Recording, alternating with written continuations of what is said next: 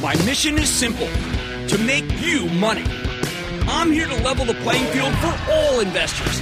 There's always a bull market somewhere, and I promise to help you find it. Mad Money starts now. Hey, I'm Cramer. Welcome to Mad Money. Welcome to Cramerica.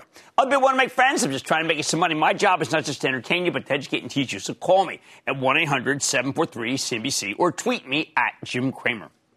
Welcome to the world of the bull market 2021, where brokerage houses routinely raise their price targets each day, often on the same stocks, and the public just laps it up. Buy, buy, buy, buy, buy, buy, buy, buy, buy. And that includes today, where the Dow gained 60 points, S&P advanced 0.04%, NASDAQ climbed 0.28%.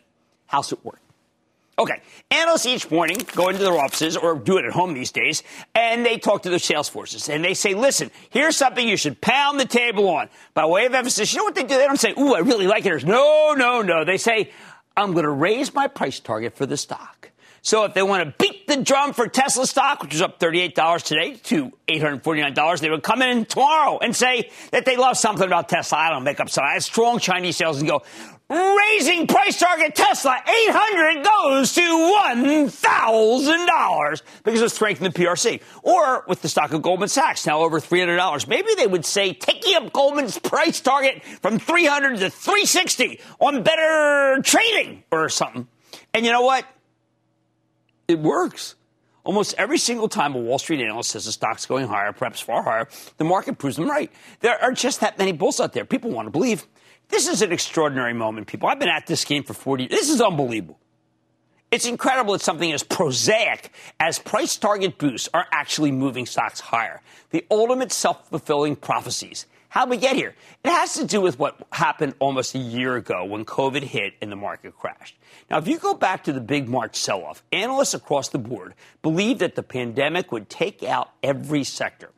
We got gigantic estimate cuts, and they took a meat cleaver to their price targets for a host of different sectors, like the retailers, the drug companies, autos, tech, travel, entertainment, because with the national lockdown, it seemed like we were headed for a brutal recession. Do you really want to own a heavy equipment stock or an automaker when these are the first to get crushed by a slowdown? You want to own a big home builder when no one can afford to build a new house.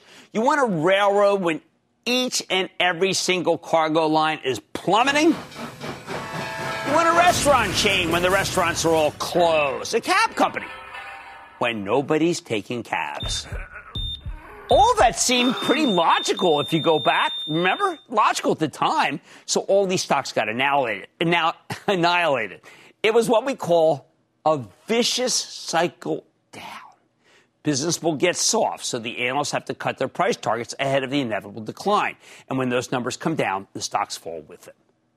But the decline didn't last, because two anomalous things happened. First, Fed Chief Jay Powell, Treasury Secretary Steve Mnuchin, and Speaker of the House Nancy Pelosi actually hammered out a plan to bail out the economy. Yes, Democrats and Republicans, with loan guarantees and stimulus checks to help businesses stay alive while putting money in people's pockets.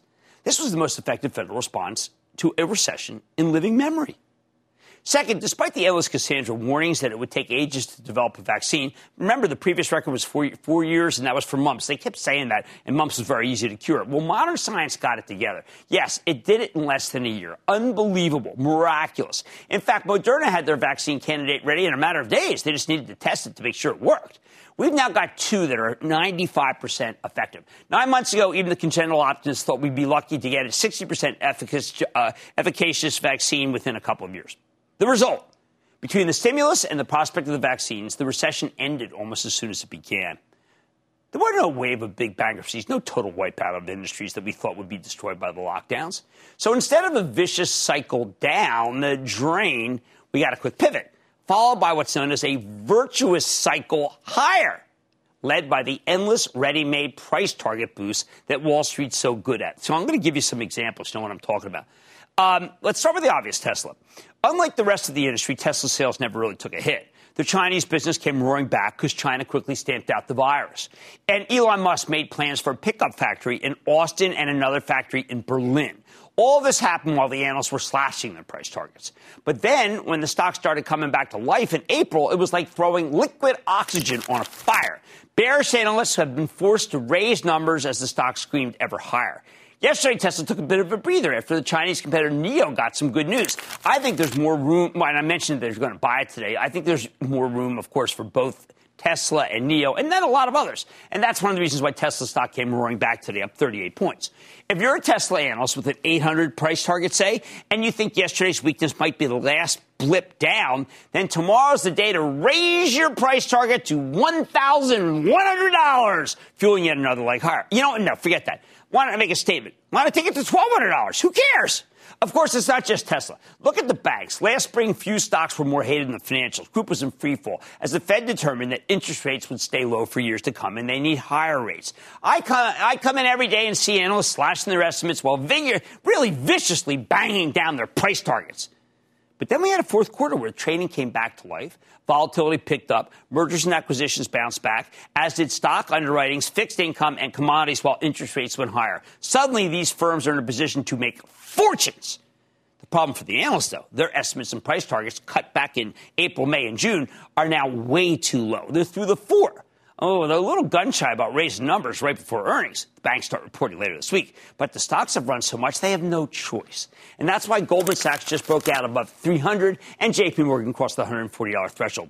People, it's the virtuous circle in action. It's the price target boost, not something happening at the companies every single day. We saw this story writ large in the restaurants, a group that looked dead on arrival 9 months ago. When the pandemic shut down everything, okay, Darden, the parent company of Olive Garden, saw its stock plunge from $122 to $34. Then we found out about Pfizer's vaccine, and it's now making new highs, with the analysts chasing it, of course, with endless price target boosts all the way up. Caterpillar, same story. Cat's a stock you'd never want to own in a normal recession, but we don't have one of those. Instead, we got a fabulous bull market in housing, the best in ages, and now there are all sorts of potential positives. Oil going higher is very good for Cat. What if China comes back online and starts ordering machines again? What if the Democrats sweep the elections, putting them in a position to pass an infrastructure bill? This was all in people's minds, not just the doubling of price of oil. All those things happened, and Caterpillar hasn't looked back since. There isn't a, I don't know, there's a 3-4 days go by, someone doesn't raise their price target Cat. How about Plug Power? This Cramer uber-fave hydrogen fuel cell play just made a deal to form a joint venture with Renault. That's the big French automaker.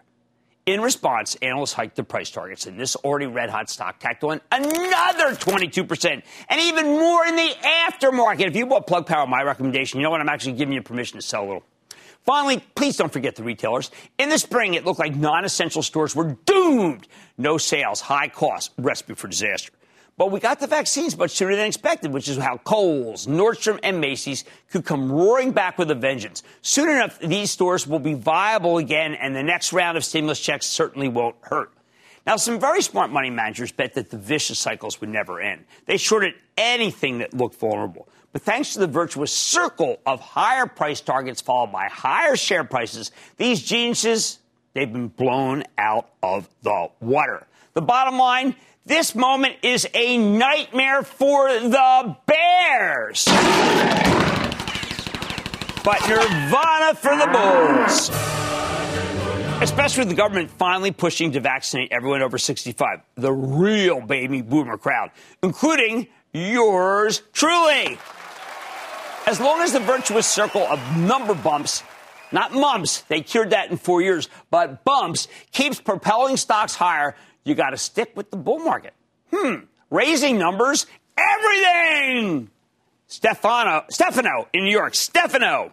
Professor Cramer, as a longtime student of yours, I'm lost with what to make of the price action with Visa, ticker symbol V. It is amazing, isn't it? Yeah. Stefano, well, you know what? With the reopening stocks, but recently, with the 10-year hitting above 1%, Visa's dropped about $10 in the past. All right, so let me give you my thesis. The thesis is that fintech here. I get Stefano. I can get your thesis, or you can give you my thesis. I don't know. I'm gonna go up for my thesis. Here's the deal. I think that money is coming out of the fintech companies and going to the traditional banks. And somehow, even though you and I know that, Stefano, this is the wrong thing, people are buying the banks and selling Visa. I say stick with Visa. I need to go to Ed in New York. Ed. Hey, Jim Cramer, it's so great to hear your voice. I'm so happy to hear you. Oh, thank you. I just know you can help me. I know you can because you always do. Oh, well, thank you. Listen, last year at this time, I bought into Macy's. I bought Macy's stock, just about $18 a share. You know, when that pandemic came, God, it went all the way down to 4. And I also lost the 8% dividend. I got nothing. Now, here I am. I didn't sell nothing, Jenny. I held on to it. I held on to it like a real trooper, and I still have it today. I see it's rallying. I even see it went to 13 today. My question to you, what do you recommend, Jenny? Do you recommend that I stay in just where I am, don't buy any more to lower the cost average? Or do I just sell out now, No. You stay where you are. Don't touch it. Jeff Gannett's closing some more underperforming stores. If you get, we've got a weak dollar that could be good for travel. That could be good for travel here once we get it so that everybody's vaccinated. I don't want you to touch Macy's. Let's go to Shimmy in Florida. Shimmy. Jimmy Chill. This is Shimmy Chill. Either way. Jim, I'm 27, and my question is about Merck. I've had Merck in my portfolio for about 2 years now. I also have AbbVie and Bristol-Myers. Yeah. And I'm wondering if maybe I should sell out Merck and get something either AbbVie or Bristol-Myers is better than Merck, particularly Bristol-Myers. We had yesterday we had Giovanni Caffario, and I think it's very clear that they're doing better than Merck. They've got a lot of things going for them, and that's just the way it is. By the way, you know what I should have added in here? Bed, Bath, and Beyond. That's another one that's gaffing the shorts like it would. Crazy price target, Bed, Bath, and Beyond. 23 goes to 30. I, too, could play the role of an analyst. This is the world of the bull market where price targets propel stocks higher. So you know what? Just go with the flow for now. Mad Money tonight. With Americans now banned from trading the securities of so many Chinese companies, I'm investigating what it means for the market and your money. Then, looking for a prime time to buy... Oh, I won't even tell you. I'm going up the charts to find out if the stock can continue working higher now that everyone's pronounced it dead. And I'm going to sit down with the CEO of KAR Auction Services to see if this boom in the used car market can collide with digitization and make you a lot of money. So stay with Cramer. Don't miss a second of Mad Money. Follow @JimCramer on Twitter. Have a question? Tweet Cramer. #MadTweets. Send Jim an email to madmoney@cnbc.com or give us a call at 1-800-743-CNBC. Miss something? Head to madmoney.cnbc.com.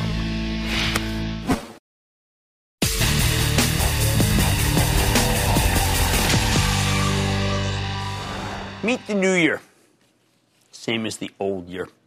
So far, 2021 is feeling every bit as crazy as 2020. COVID's out of control, worse than ever.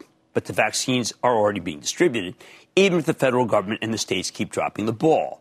The whole thing feels like the world's most lethal clown show. Just when we thought we could put the election behind us, we've got angry mobs storming the Capitol building.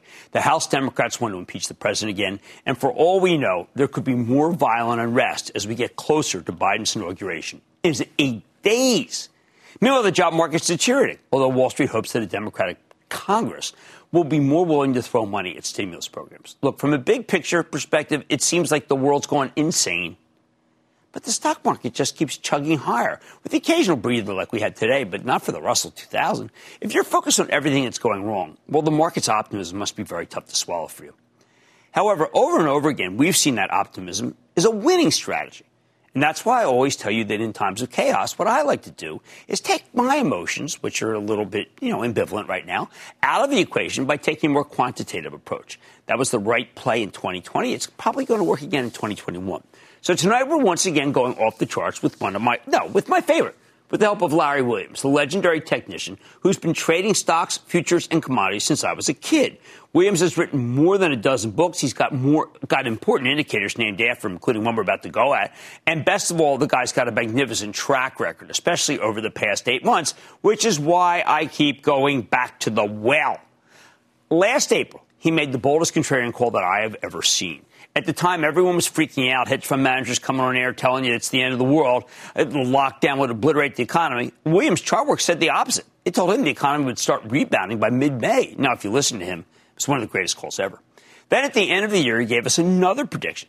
Williams looked at the historical patterns and called for a Christmas rally from mid-December through last week. Well, once again, he nailed it. I hope you did it. Many people come on Twitter at Jim Cramer and tell me that thank you for bringing this man's work to their attention. So what is he going for? Well, in terms of the broader market, Williams says it's important that this year got off to a good start, with the S&P finishing higher on the first trading day of January than it closed three sessions before. And why the heck does that matter? Well, get this. It's history. It's not emotion. It's history. Over the last 23 years, when we saw this kind of action, the first day of the year up versus 3 days before, it typically means we'll have a strong first half. Specifically, when you get this scenario, the S&P futures have finished the month of June higher 88% of the time. Now, that is, to me, something that you can take to the bank. 88 is not idle, all right? On average, stocks tend to finish the first half in the black about 70% of the time. So for Williams, those extra 18 percentage points are a meaningful difference maker. If you want his broader predictions for 2021, I got an idea, because you can go to them, and I've looked at them, and they're terrific. Go to Larry's website. It's IReallyTrade.com. Yeah, I know, it's kind of funny. IReallyTrade.com. How about specific stocks, though? Well, this is one that he and I agree on, and I'm very excited that he feels like I do. And, you know, it's one that a lot of people have been pronouncing dead of late, particularly with, yes, the vaccine and maybe people going out. It's the stock of Amazon. Look at the weekly chart. After an incredible move last spring and summer, Amazon spent the last few months trading sideways. We want that, right? It's sideways. It's doing nothing. When this stock does nothing, you know what happens? People give up on it. All sorts of shows and articles saying Amazon's dead. Amazon's dead. People think the good news is baked in and the boost they've gotten from the pandemic will go away once everyone's vaccinated. I've told you that's wrong. Once you start buying a new category of goods from Amazon, there is just no going back. But let's take the fundamentals out of the equation, okay? Let's just go based purely on the charts. Williams says Amazon's got two powerful forces on its side. First, there is a seasonal pattern, and that's projected in blue. This is how the stock typically trades at a given point in the year. And the seasonal pattern shows us that Amazon tends to rally from when? From January through July. In other words, guess what? It's time to buy right now, tomorrow. Second, and perhaps even more important, there's the red line at the bottom. This is, guess what? The Williams-Cotsy. That's what we all call it, Williams. Well, that's Larry Williams. This is the indicator he put together to measure institutional buying and selling. Right now, it tells us that funds and large traders have been accumulating Amazon aggressively during this period of doldrums. They're in there buying, just like they did in late 2018 and again in September of 2019.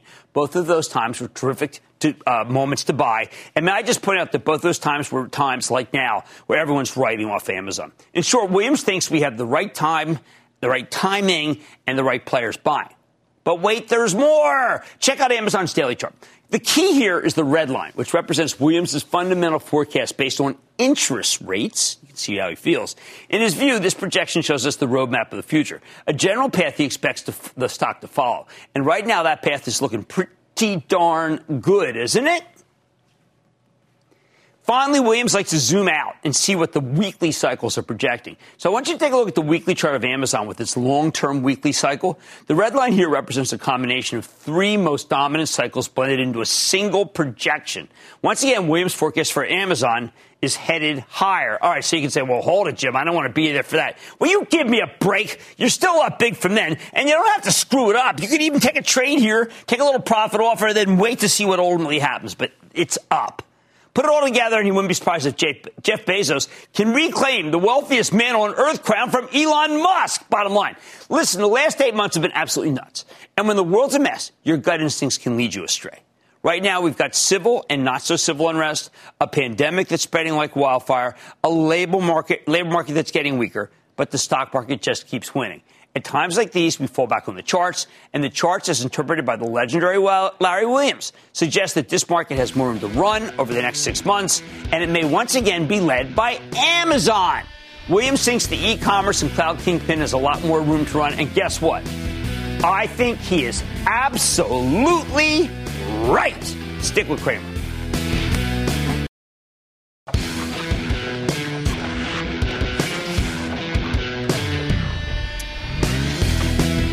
Okay, so every time some big-name Chinese stock soars into the stratosphere, people go hunting for the next huge winner from China.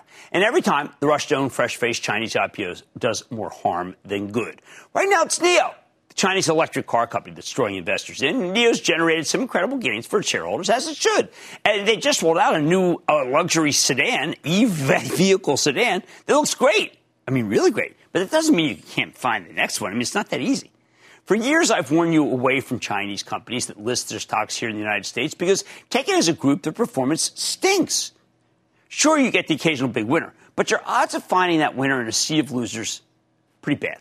On average, Chinese IPOs underperform their American counterparts, which is reason enough to approach them with caution. People don't talk about this, but we're going to get empirical tonight. On top of that, China just doesn't have the same kind of robust securities laws that we have in the United States. Their companies are playing by a different set of rules with less rigor. There are accounting standards that we don't have because they're not that good. So every once in a while, you get a major blow-up, but something that looks legitimate is revealed to be a massive fraud, like we saw with Luckin Coffee last year. And that's why I've repeatedly begged our governments to crack down on these Chinese IPOs. It doesn't help that the People's Republic has spent decades using subsidies to help their companies gut our companies. That's right, gut American competitors. There's absolutely no reason we need to give them access to our capital markets. That's been my view for a long time. Just gives them an even more of an edge against us. Finally, though, our government has started to take action. Last month, Congress passed the Holding Foreign Companies Accountable Act, or HFCAA, and President Trump signed it into law, which will apply stricter scrutiny to these Chinese deals. I think it's a really important step forward. But before we get into the details, I think you need to understand the situation. Let me spell it out for you. First and foremost, it's not like losing access to these deals is a bad thing for your portfolio. If you only remember one thing from this piece, remember that when you bet on a Chinese IPO, the odds are stacked against you. Last year, we had 253 traditional IPOs and 247 special purpose acquisition companies, IPOs, where one of these SPACs raises a pot of money so it can use it to fund takeovers. Of the 253 normal deals, 31 of them were Chinese. So that's 12% of the total. They accounted for a little more than 13% of the total proceeds. And there were some big ones in there. Four of the 20 largest deals were Lufax Holdings, KE Holdings, Xpeng, also known as Xpeng, and then Li Auto. And so let's go over these. Li Auto, not Li, but Li. Lufax is a financial technology play with a stock that barely got off the ground. KE Holdings bills itself as the Chinese Zillow. Li Auto and Xpeng are both electric vehicle names. Those three were excellent performers, even as they pulled back from their highs recently. Typically, when we run the numbers, we find that the China deals underperformed. That was the case last year, too, although this crop was better than usual. The Chinese stocks in the class of 2020 have rallied an average of 66% from when they came public. Hey, but wait a second. The non-Chinese IPOs are up more than 77% from when they came public. And when you drill down to only the American names, they're up more than 80%. However, the average numbers actually give this cohort way too much credit. With Chinese IPOs, you typically see a handful of major winners like Li Auto, Xpeng, and KE Holdings. But as you move away from those mega deals, the quality deteriorates rather rapidly. So forget the average. You need to look at the median. Remember that term like in seventh grade? Of the 31 Chinese deals last year, the middle performers up just 29% from the IPO price, whereas the median gain for non-Chinese IPO was up 54%. So that, you got it. You know, that is a very, very big difference maker. Worse, 11 of those 31 deals are currently below the level where they came public. 11, that's 35%. Only 24% of the non-China IPOs are down from where they debuted. Finally, of the 253 stocks that came public last year, only 28 of them are down more than 25%. Well, guess what? 9 of those are Chinese IPOs. In short, the best Chinese deals are roughly as good as the best American deals.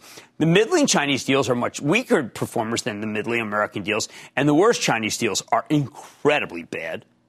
Every year we get the same total garbage deals. The worst performing IPO of 2020, a Chinese company called Phoenix Tree Holdings, which bills itself as a disruptor-led technology disruptor in the urban residential real estate space. It's supposed to be like a Chinese WeWork, but for apartments. And just like WeWork, this thing's had serious leadership issues. The co-founder and CEO had to step down after they came under investigation by the government just a few months after the IPO. How do we get nonsense deals like Phoenix Tree or the totally fraudulent Luckin Coffee last year? Simple. because Chinese companies haven't had to abide by the same accounting standards as American companies that list their stocks here. Not that ours are necessarily the best. There's a lot to be desired, but they're much better than China. In the wake of the Enron scandal, our government set up a new regulator, the Public Company Accounting Oversight Board. This is an agency that audits the auditors. It's how you know everything's supposed to be, or at least tries to be, above board. But Chinese companies can use their own orders that don't fall under the purview of U.S. regulators. And that has been something I've been very upset about. Which brings me to this new law, the Holding Foreign Companies Accountable Act. What does it do?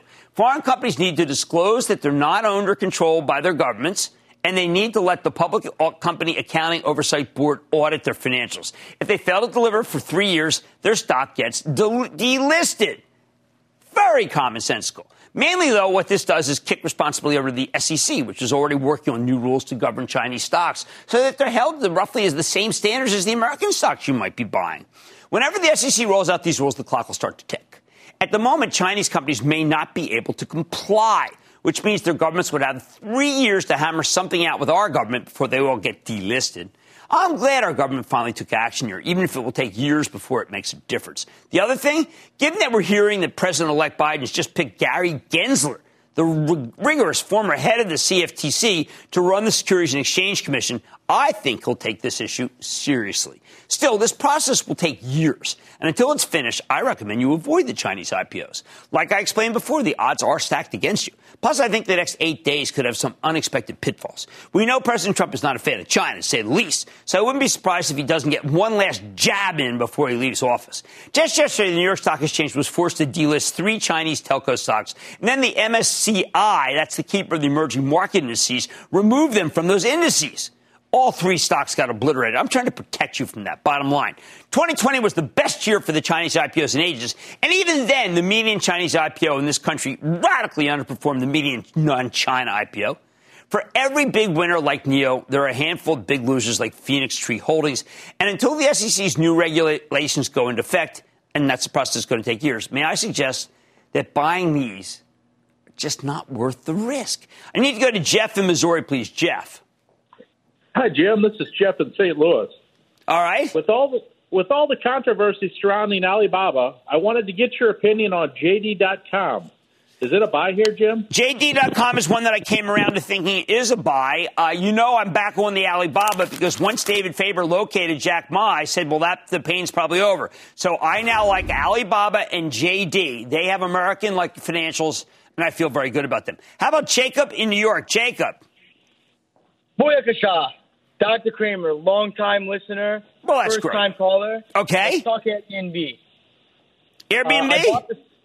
Airbnb. I bought the stock on IPO day at $147, and it's had a run-up since then. Do you think this is a long-term hold, and how will they compete with other legacy players like Marriott, Hilton, and Hyatt? No, this is not even in the same, really in the same zip code.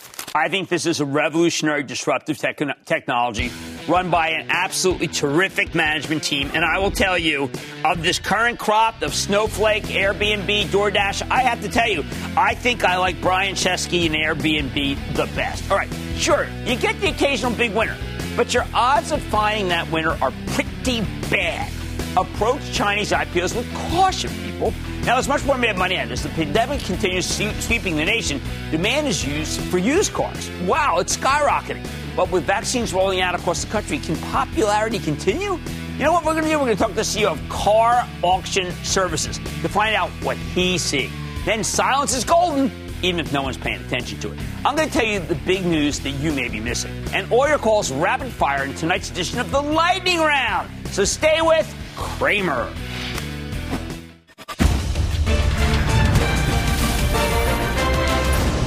Tomorrow, kick off the trading day with Squawk on the Street. You think fevers are breaking?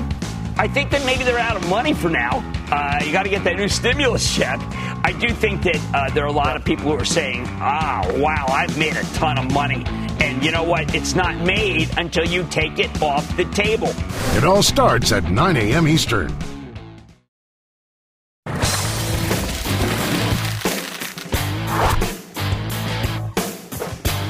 Coming into the new year, we've got an incredible bull market in cars, especially used cars. The pandemic has forced millions of Americans to move from the cities to the suburbs and the country, where they can be stuck inside with a lot more space. But when you leave the city, guess what? You need a car to get around. Oh, sure, you can do Uber, but that's like waiting 20 minutes for a ride that lasts 5 minutes. It might as well be a less expensive used car. That's the best thing. And that's why CarMax, AutoNation, Carvana, Vroom, and Lithia Motors have given you enormous wins. But tonight I want to talk about another used car play that you probably don't know about, one that doesn't get enough attention. I'm talking about KAR, K-A-R, Auction Services. Here's a company that helps manufacturers, financial institutions, and dealer groups handle used vehicle auctions. KAR used to do both digital and in-person auctions. But since COVID hit, of course, they've had to go 100% digital. And management says they're never going back. This increasingly feels like an analytics and technology company, and I think it's got an exciting story. Plus, even though the stock has more than doubled from the March lows, it still trades at less than 14 times earnings. So let's take a closer look with Jim Halliday, the chairman and CEO of KAR Auction Services. Get a better sense of where his company's headed. Mr. Halliday, welcome back to Mad Money. Thank you, Jim. It's great to be with you again. Okay, so, Jim, the last time I saw you, frankly, I don't know if I'd recognize the company from where it is now. So I want you to talk about the journey, because you are a tech company that used to be an auction house. Yes, absolutely. Yeah, no, and this journey's been going on for quite a while. If I take you back in history a little bit, Jim, we decided a number of years ago, 4 or 5 years ago, that we needed to become a digital company. And in fact, in 2019, we got into a level where we're selling 60% of our vehicles online or in a digital format. And as we come into the pandemic, as you said, we were basically shut down from doing in-person auctions. People weren't allowed to gather, and we had to make the decision to convert our auctions to going 100% digital. And we did that. We planned on going 100% digital over the course of the next 2 or 3 years. We basically got that taken care of in the space of about 2 or 3 weeks. And quite frankly, it has exceeded our expectations. It's worked out well for all constituents, I would say. There's no question that it's been better for the buyers. The buyers are getting access to more inventory than they get in their local market.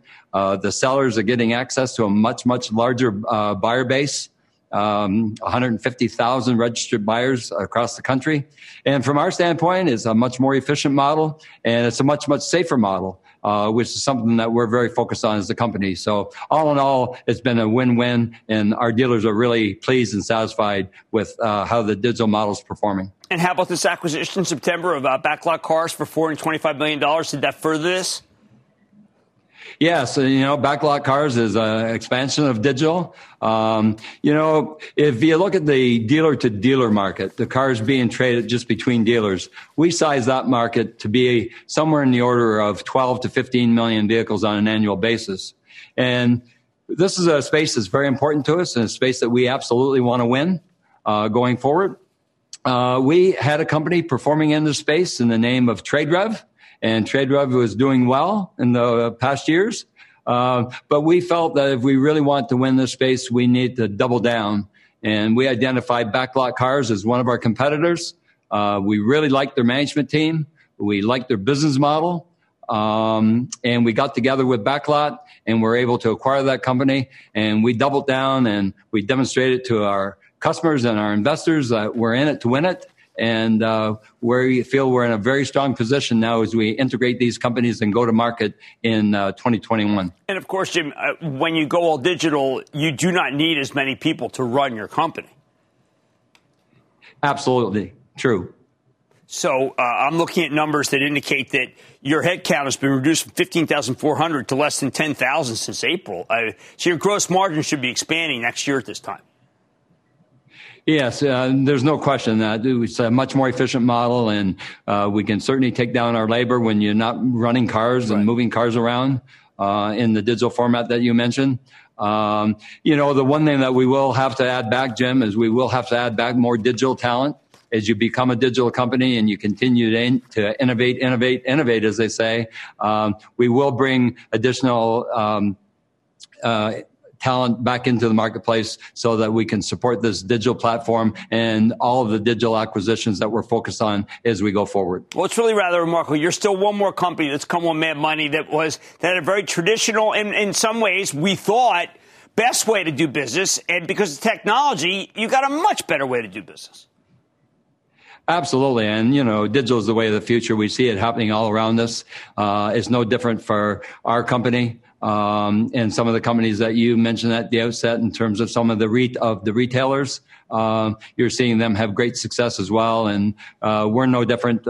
And we've certainly pleased with the decision that we made. And as you said, and I'll repeat, we have no intentions of going backwards. Wow. An incredible story. Thank you so much to Jim Halliday, Chairman and CEO of KAR Auction Services. Great to see you again, sir. Good to see you, Jim. Thank you, sir. 14 times earnings with a much better model, and year-over-year comparisons are going to be terrific. I like this one. Mad Money's back after the break.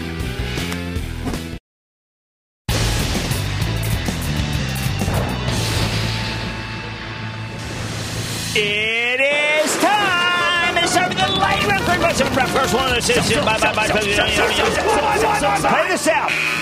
And then the lightning round is over. Are you ready? Skinny dives over the lightning round. Let's start with Robert in Maryland. Robert. Is the chill man in the house? You bet he is. Speaking of dogs this morning on Twitter, what's up? Hey, I just got to thank you real quick, man. Because of your hard work, we're making some good money together. Well, that's what I want to hear. Hey, look, third time calling in. Corsair Gaming, is it time to jump back into this stock here? Oh, no, it just went to 41. I don't know. I liked it in the 20s. I liked it in the 30s. I don't want to have. I don't want to recommend it right here because I just got a double. So I'm going to say, please wait till it comes down. I need to go to Dexter in California. Dexter. Jimmy Chill, how are you, sir? Shaking. What's happening? I'm looking for some guidance here, and I know you can give me some wisdom. Okay. Jim, this company was a high-flying.com 20 years ago. That sort of reinvented itself as of late. Surprisingly, though, August of last year, they spent over $1 billion purchasing Bitcoin, much lower than where it is now, and is the company's primary treasury reserve. I'm looking for the best-of-breed Bitcoin play, and I think this is it. But Michael Saylor, is a gunner. I remember Michael from way, way back during the dot-coms. What can I say? I'm not fighting Michael Saylor in this. He's in too much. He's rubbing shoulders with too many of the people who love Bitcoin. I bless the idea. If you want to have a derivative of Bitcoin's great gain, then you probably do want to play Micro Strategy. Wayne in Wisconsin. Wayne. Jimmy Chill, how are you, my friend? Oh, boy, Chill is shaking. What about you? I'm doing fantastic, thanks. Hey, back in August, I saw that ARK Invest had built a large position in a small biotech company. I bought shares at $6. It's now around 36. So let me ask you, is Cathie Wood the MVP? Oh. And is it go pack go time for PACD? Oh, my God, Cathie Wood's the new one. Will you, Cathie Woods, will you please come on the show? I have now read about you in every single looking. I was reading War and Peace, and you were like page 386. This is another one that she likes. The Magic Midas. And not King Midas Reverse, one of my favorite songs, but actually King Midas. Queen Midas. Yes, I'm not going to get in the way of it because, you know what? Molecular engineering, it's the way of the future. Let's go to Chris in New Jersey. Chris. Hey, Jim, what's going on, bro? Well, I don't know. I'm chilling. What's happening with you? Haha, booyah. Cool. So I got into the stock, Nano X Image. It came out in August, IPO'd. It's up 150% since. I know they're speaking on Thursday. What do I do? Do I hold it or buy more? So, Israeli company, fast-growing, no earnings. Please be careful. Please be careful. A little off the table wouldn't be such a bad thing. How about Amina? Amina from New York. Amina. Hi, Cramer. Booyah from the Bronx, New York. Bronx, I almost took a vaccine up your way. What's going on? I'm calling about Fiat, Chrysler Automotive. I'm going to make it real easy for you. Buy. That is such a well-run company. May I throw in that Mary Barr's company had a remarkable run today, GM? And Jim Farley's doing a great job at Ford. I'm giving you a threefer. I need Kyle in Connecticut. Kyle. Booyah, Cramer. Woo! Booyah, Cookie. What's up, then? Hey, man. So how many people you got there? The stock I'm calling about is Kodak. They took the big $700 million, getting into the pharmaceutical things. It's just hovering $6, $8. What do you think? You think it's what's going the kid anywhere? Thinking in the background? The kid sounds like she doesn't like it. I'm going to agree with her. I don't like it. I would sell it. Mark in Pennsylvania. Mark. Booyah, Jimmy. Man, I like your attitude. What's happening? You must be from Philadelphia. Cramer. I'm a rookie trader. I love your show. And I have a two-part question I'd like to ask you, starting with Apple. Okay. Ever since the split, the stock doesn't seem to be doing anything. Should I buy, sell, or hold? That's unfair. It was the best performer, the best performer. It was one of the greatest performers of all year. I mean, it's been remarkable. I think we got, you know what? It's a stock that goes and goes and goes, then stops and then goes and goes. It's in a fueling station right now. I like Apple. I actually have a theory about Apple. What I would do is I would own it, not trade it. And that, ladies and gentlemen, is the conclusion of the Lightning Round. The Lightning Round is sponsored by TD Ameritrade.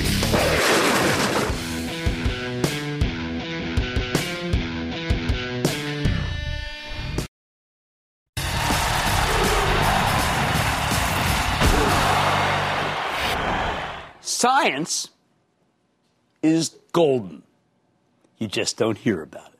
That's how I feel about this terrific J.P. Morgan Healthcare Conference, the one that's been totally overshadowed by events on Capitol Hill.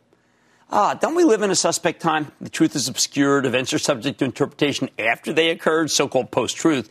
And the cynicism is so thick that it coats everything with toxic waste. Plus, we keep getting canceled. But not everything is subject to interpretation. Some things are objectively true. Things like the victories we keep hearing about from this healthcare conference, from the CEOs who are doing their presentations. Why don't we start with Eli Lilly? Yes, the drugs that they have, that they announced, that came on the show. Meg had a great interview with David Ricks, the CEO. This thing is shown to slow the onset of Alzheimer's. Think of Alzheimer's as the great white whale of the pharmaceutical industry. Everyone wants to take it down time after time. They've failed. Now, though, Lilly's got a monoclonal antibody treatment, science, that's caused a 32% deceleration in the rate of decline compared to the placebo. Within a year, the plaques that are associated with Alzheimer's had disappeared. Guys, this is miraculous. It's stunning. Frankly, if this story had come out at any other time, I think it might have led the New York Times in two-column banner, upper right, front page. But because it came out in a time of turmoil when we're worried about the fate of the Republic, this data got a little squib that was frankly shorter than an article about the New York Jets losing still one more game, which I regard as the ultimate dog bites man story. Yes, I know I'm from Philadelphia. I don't care. At least there's a compare. About 50 million people suffer from dementia worldwide, 10 million new diagnoses each year. Alzheimer's causes 60 to 70% of those cases. That's why so many big pharma executives have spent billions trying to beat the thing. Time after time, they've given up. Frustration. Everything has failed. These days, few companies even bother, although it is one of the biggest unmet needs out there. And now Eli Lilly may have an incredible breakthrough. Science was golden. People shrugged their shoulders. How about vaccines? We know about vaccines, right? We know that they're chaotically distributed, with 50 states finding 50 different ways to drop the ball. There's no federal plan for getting the needle into your arm because for some reason the president decided to leave it up to the states. We still don't even know why he wanted to do that, which is because they have no idea what they're doing and they have no budget to do it. Today, though, Pfizer upped its production numbers. Looks like they can make 2 billion doses this year. If our country's distribution system weren't so god-awful, we'd be cheering the science that made that possible. Instead, nobody cares because the logistics nightmare means these doses will probably end up sitting on a bunch of shelves somewhere until they go bad. Miracle squandered. How about Medtronic? We had them on the show last night. They've got a new device that could potentially knock out hypertension, leading cause of death in America. Medtronic can monitor your blood pressure and tell you how to keep it at the right level. Now, there has never been anything like this. Nobody thought a device like it was even possible. Too many false positives, too many things that could go wrong. Medtronic has figured it out. And once again, nobody cared. Meanwhile, Bristol Myers is applying a new drug application for an experimental heart drug that could prevent many cases of heart failure. Heart failure that ends in death. What a market. Huge. What are people saying? Nothing. I could go on and on. At a time of national gloom, these breakthroughs are ignored by the media, so the positives go unnoticed. Fortunately for you, that's creating some great buying opportunities as long as you know about them. Science is indeed golden, but I won't let it be silent anymore. We need something to cheer about. Eureka! I think I've got it. I like to say there's always a bull market somewhere, and I promise I'll try to find it just for you right here on Mad Money. I'm Jim Cramer. See you tomorrow. The news with Shepard Smith starts now.